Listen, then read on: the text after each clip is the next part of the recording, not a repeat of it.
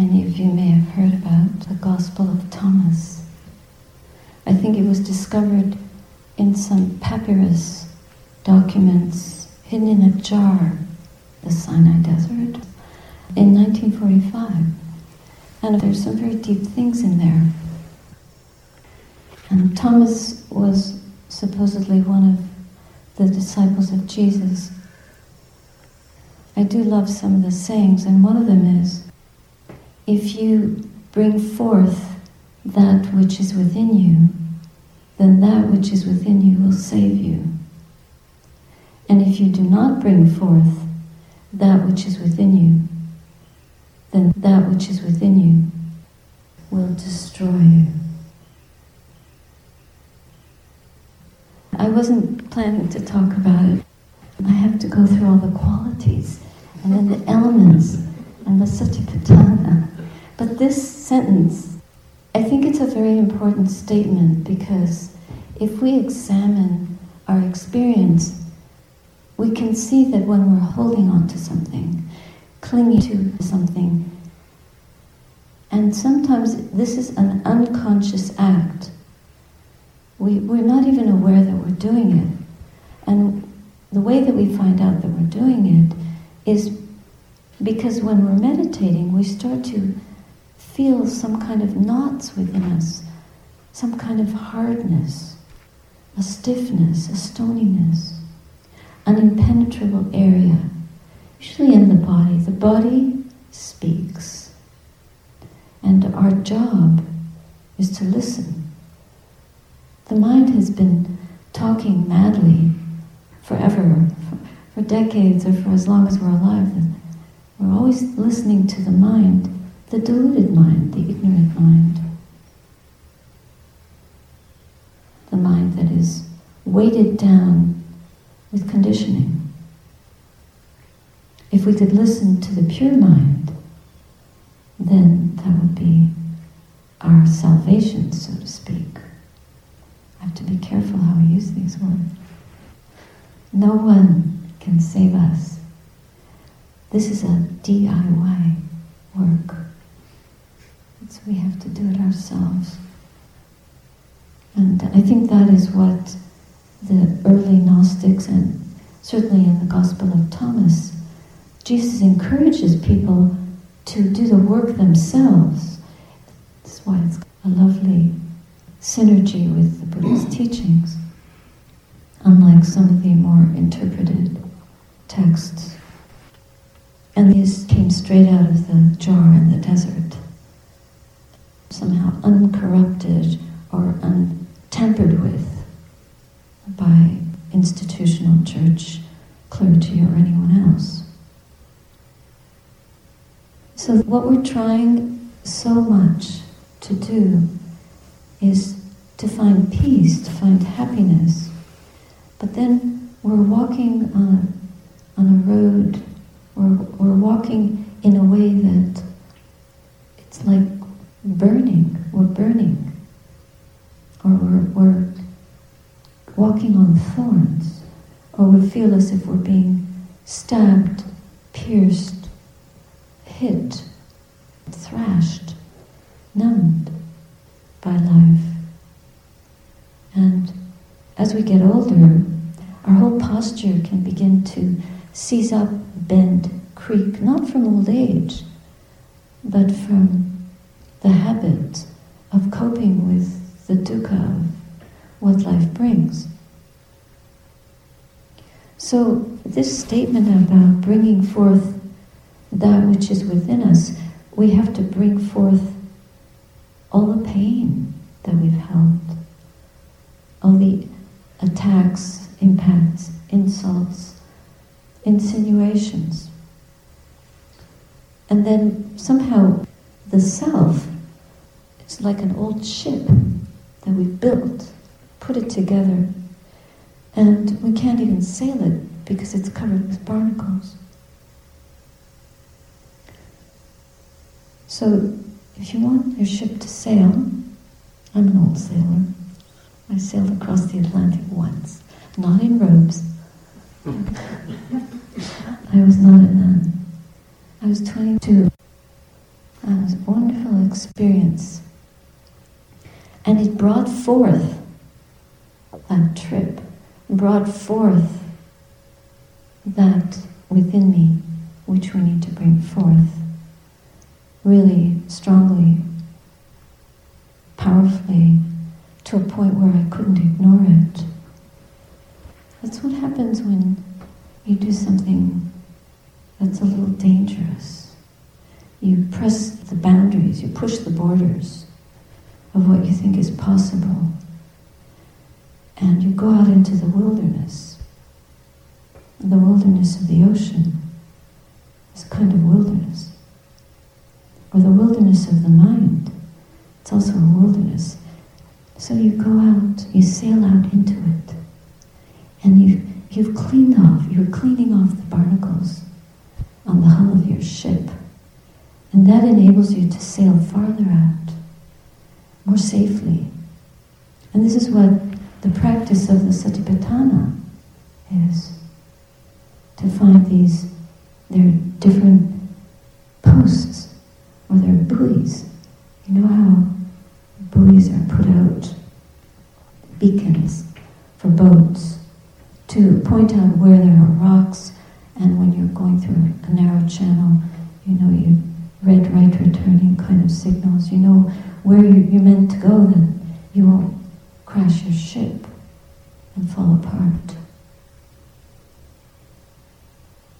So here, there are these named hindrances and unwholesome activities of mind that we need to stay away from.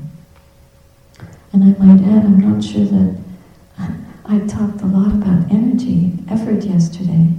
I don't think I formally mentioned the four right efforts, but I'll just do that now. I must not be remiss, because if you go out in your ship and you don't have your equipment with you, then you'll never get across. So it's good for us to check and see what kind of energy we're putting forth and in what way when we see the, the conditioned way of responding to what's happening, what's coming up in the heart.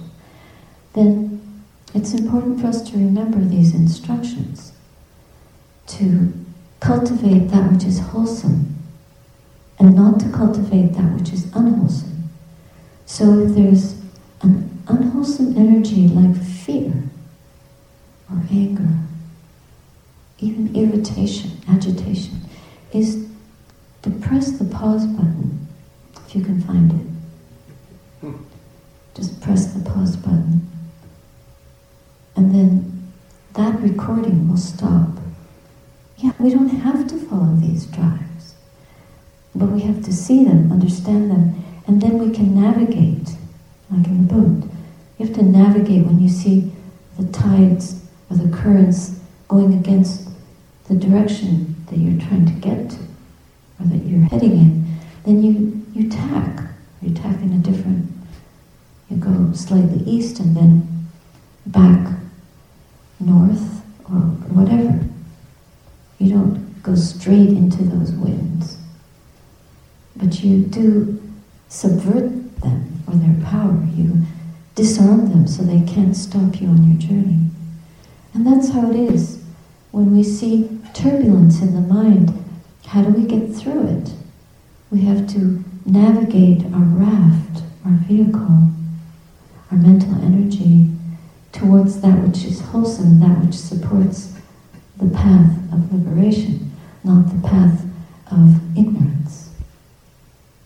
Not further habit that weakens us, that prevents us, that dulls us, that blinds us, that basically topples us,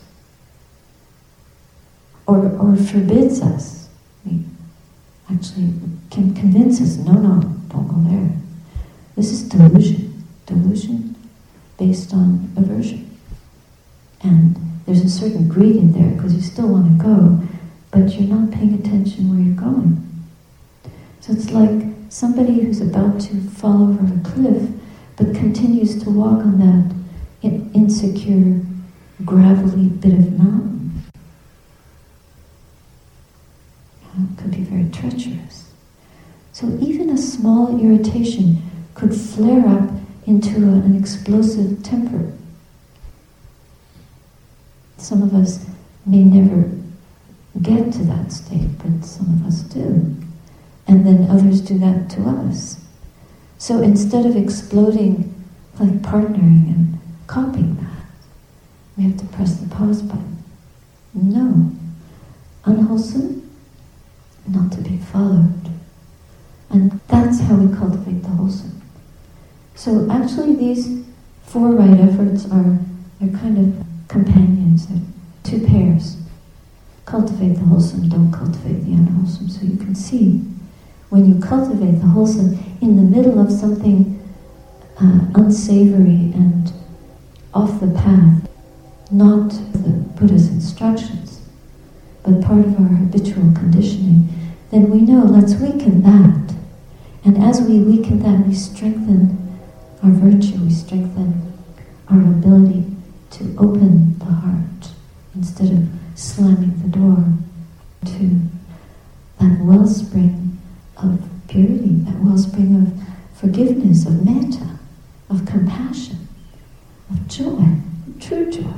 Not the joys of the world that come from sense desire and sense gratification, which are very temporary, very weak and poverty-stricken kinds of joy. This is a joy that that springs from a, a sacred place. There is no place, it's a sacred way. It's not a place, it's not like heaven. Or, or it's not like there's a, a part in the body where all this comes. It's not from the body. This is an energy. This morning I was giving an example in the interview group about not identifying with anything solid within us as a self. And we do that all the time. So all the time we have to be alert to that, that we're doing that, and that we keep adding to this self, just like barnacles on a boat. It's as if we're purposely weighing the boat down so it'll sink. And as, the more that we grow the self, the bigger it gets, and the harder it is to dismantle. So this self is always going to lead us astray, lead us towards sense gratification and the danger of that. Is that actually, it's impermanent, unsatisfactory and empty, therefore it's a danger because it's not true.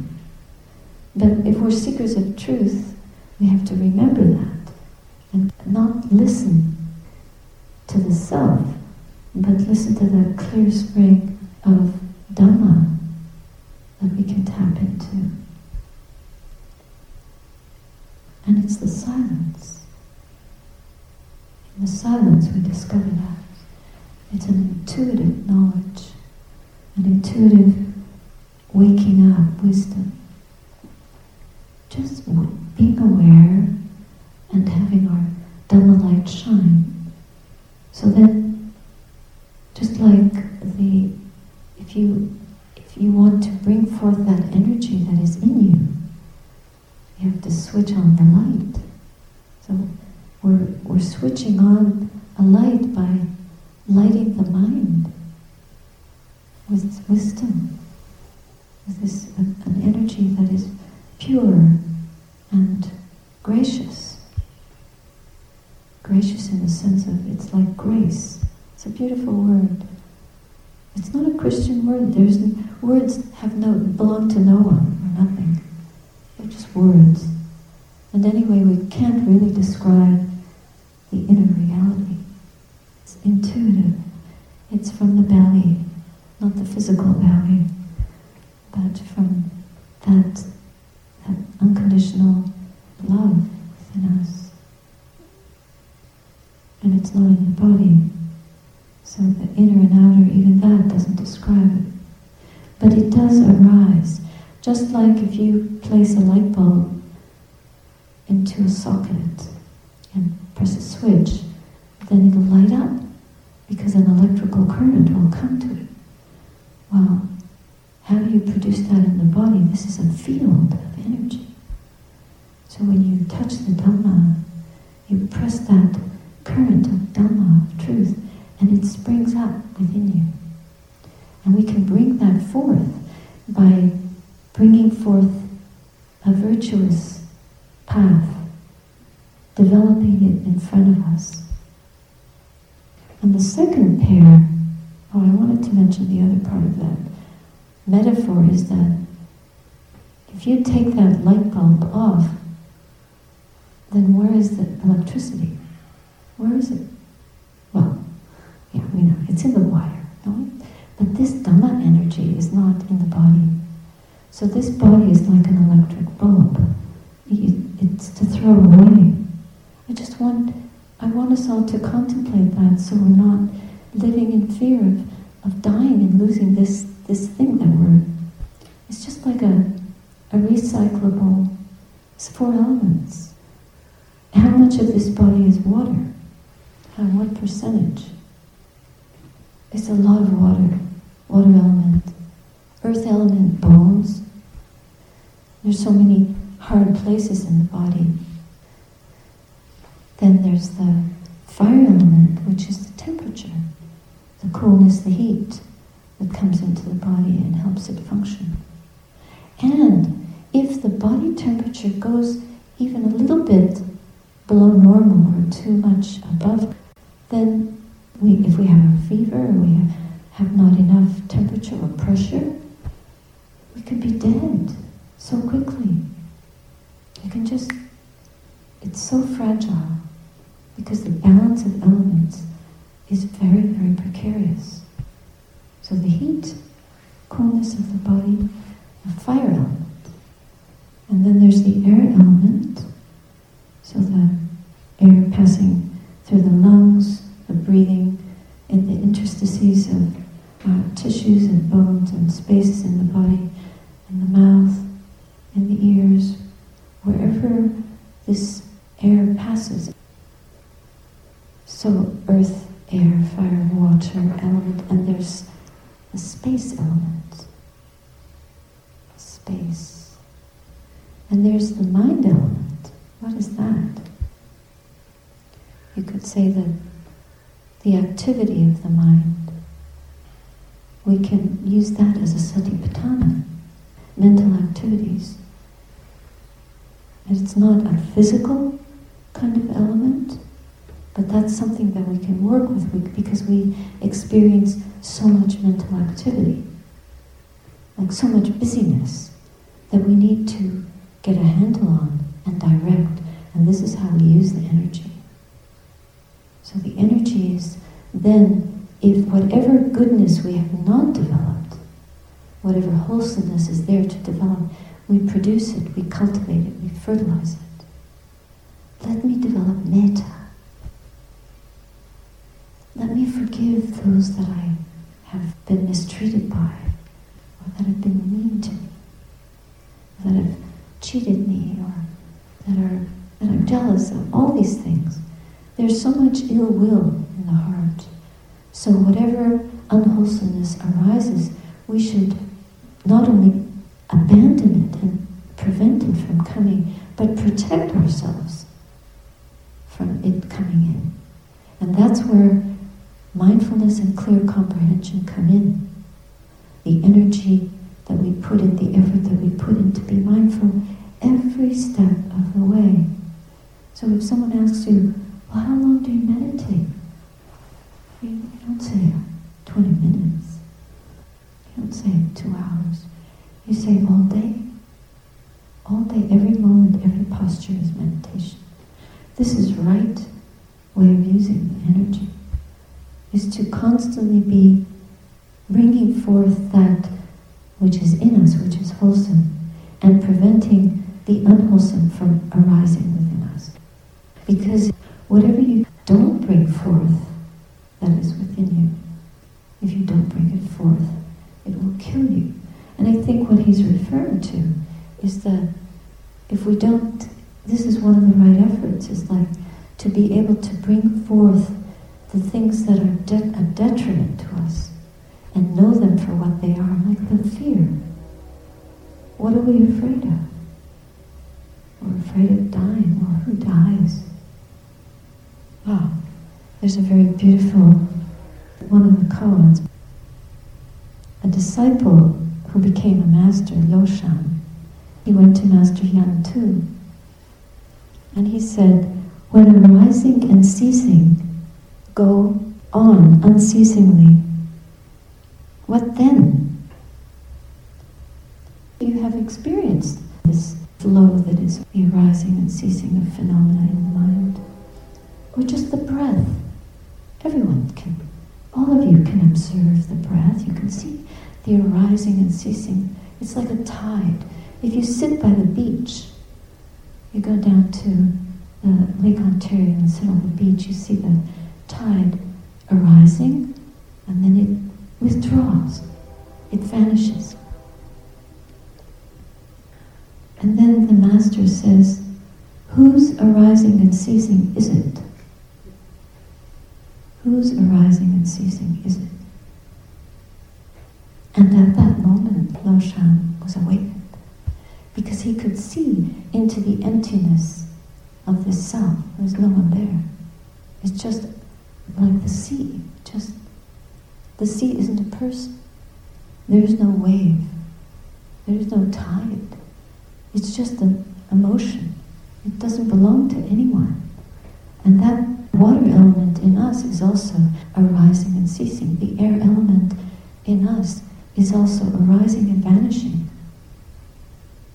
The fire element, the heat and the cold, they're constantly changing. We sweat and then we get cold, and then we get hot again, then we have a hot flash, and we survive, and then the winter comes, and the seasons keep changing, changing. We have no control. If we could control it, there would be a self. But there isn't. There's no one there. So this is our, our biggest delusion. This is our biggest mountain to ascend. We have to ascend to a state that helps us to see that we, we're not the mountain, and there is no mountain.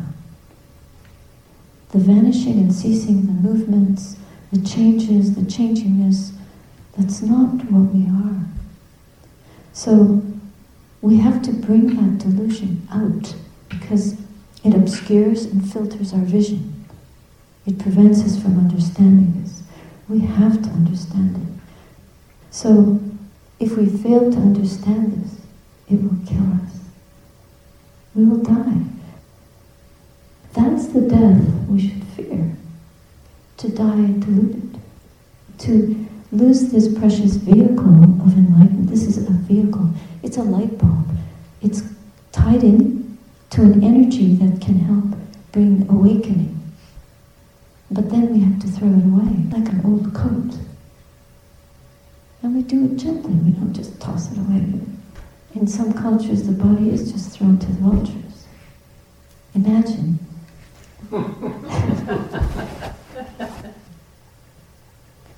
Yeah.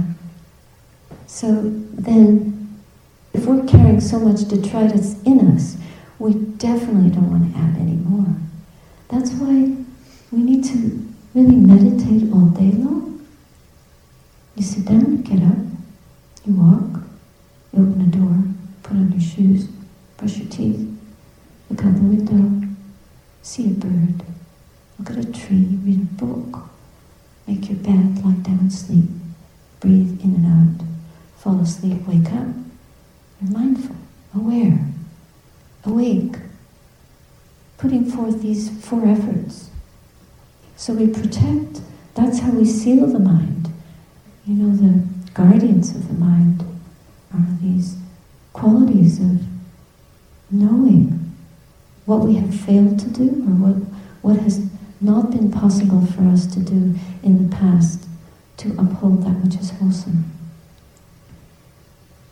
And we see the danger, because we understand how important it is to be on the path and not fall off, or keep our boat afloat in this treacherous sea of the world. So when we see the danger, And we feel that time we failed to do it, we missed. So there's a kind of moral repercussion of that. And so we feel conscientious that we will never do that again, and we'll try our best. And then if we fall down again, we get up, we start again. If we aren't meditating continuously, then we just navigate back on course. When the wind blows us off and somebody yells and we get upset, and we just pick ourselves up and get back on course and keep going. Hiri otava. It's a kind of moral uh, conscientiousness. And in every way, first we may feel embarrassed or ashamed or as a remorse or fear about what we've done. Because sometimes it's so foolish. We think, oh, so deluded. And then we know that's delusion, okay? I'm not going to be deluded about that again. And we try to remember that. This is sati, is the memory of that. Then appropriate attention for every step we take in life, every choice we make in life. So that we can bring forth that wholesome energy that makes the ground fertile. When the heart's ground, the ground of our being, is fertile, then the truth will, will grow. Our insights will mature. We don't have to do anything. We have to get out of the way as a self, because no one gets enlightened. No one. There isn't a one, a person, no person. It's the emptying out. It's clearing up that misunderstanding of what we are, of who we are. Then the Nibbana element will reveal, be revealed to this energy that, that is the composite and whatever our knowledge can comprehend, our wisdom faculty can comprehend. That will realize Nibbana. And that's the complete disappearance of the being.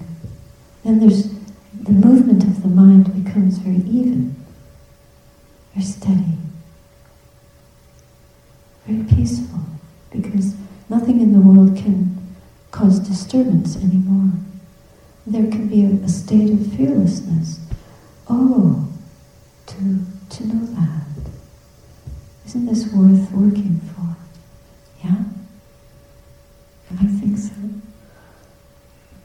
That's why I dress up like the Buddha. Because whatever we incline towards, that's where we're going to go. If we incline towards Nibbana, we will go in that direction. I know when I was in the sailboat, we sailed out into this wilderness of the ocean. It was so frightening. But we had good equipment. And we made it. Back to Europe, we made it, four of us. It was such a, such a thrilling thing to see land after so many weeks. Like, really? That's not moving.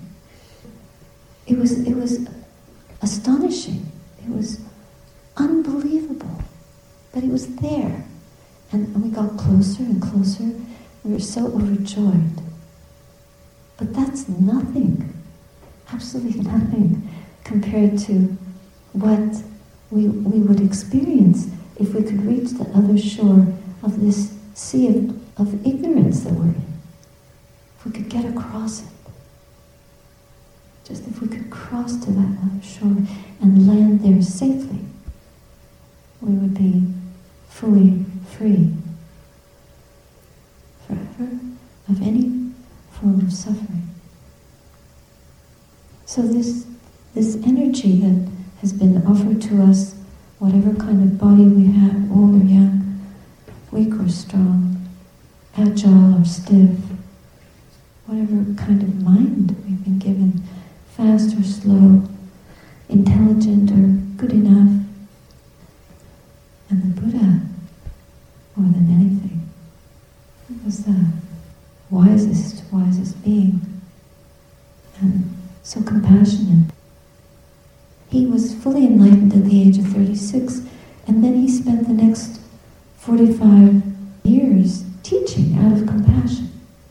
compassion, teaching, offering, instructing, exhorting, patiently, and giving giving us such an example of how well we can be if we point ourselves towards this Dhamma, foremost above everything.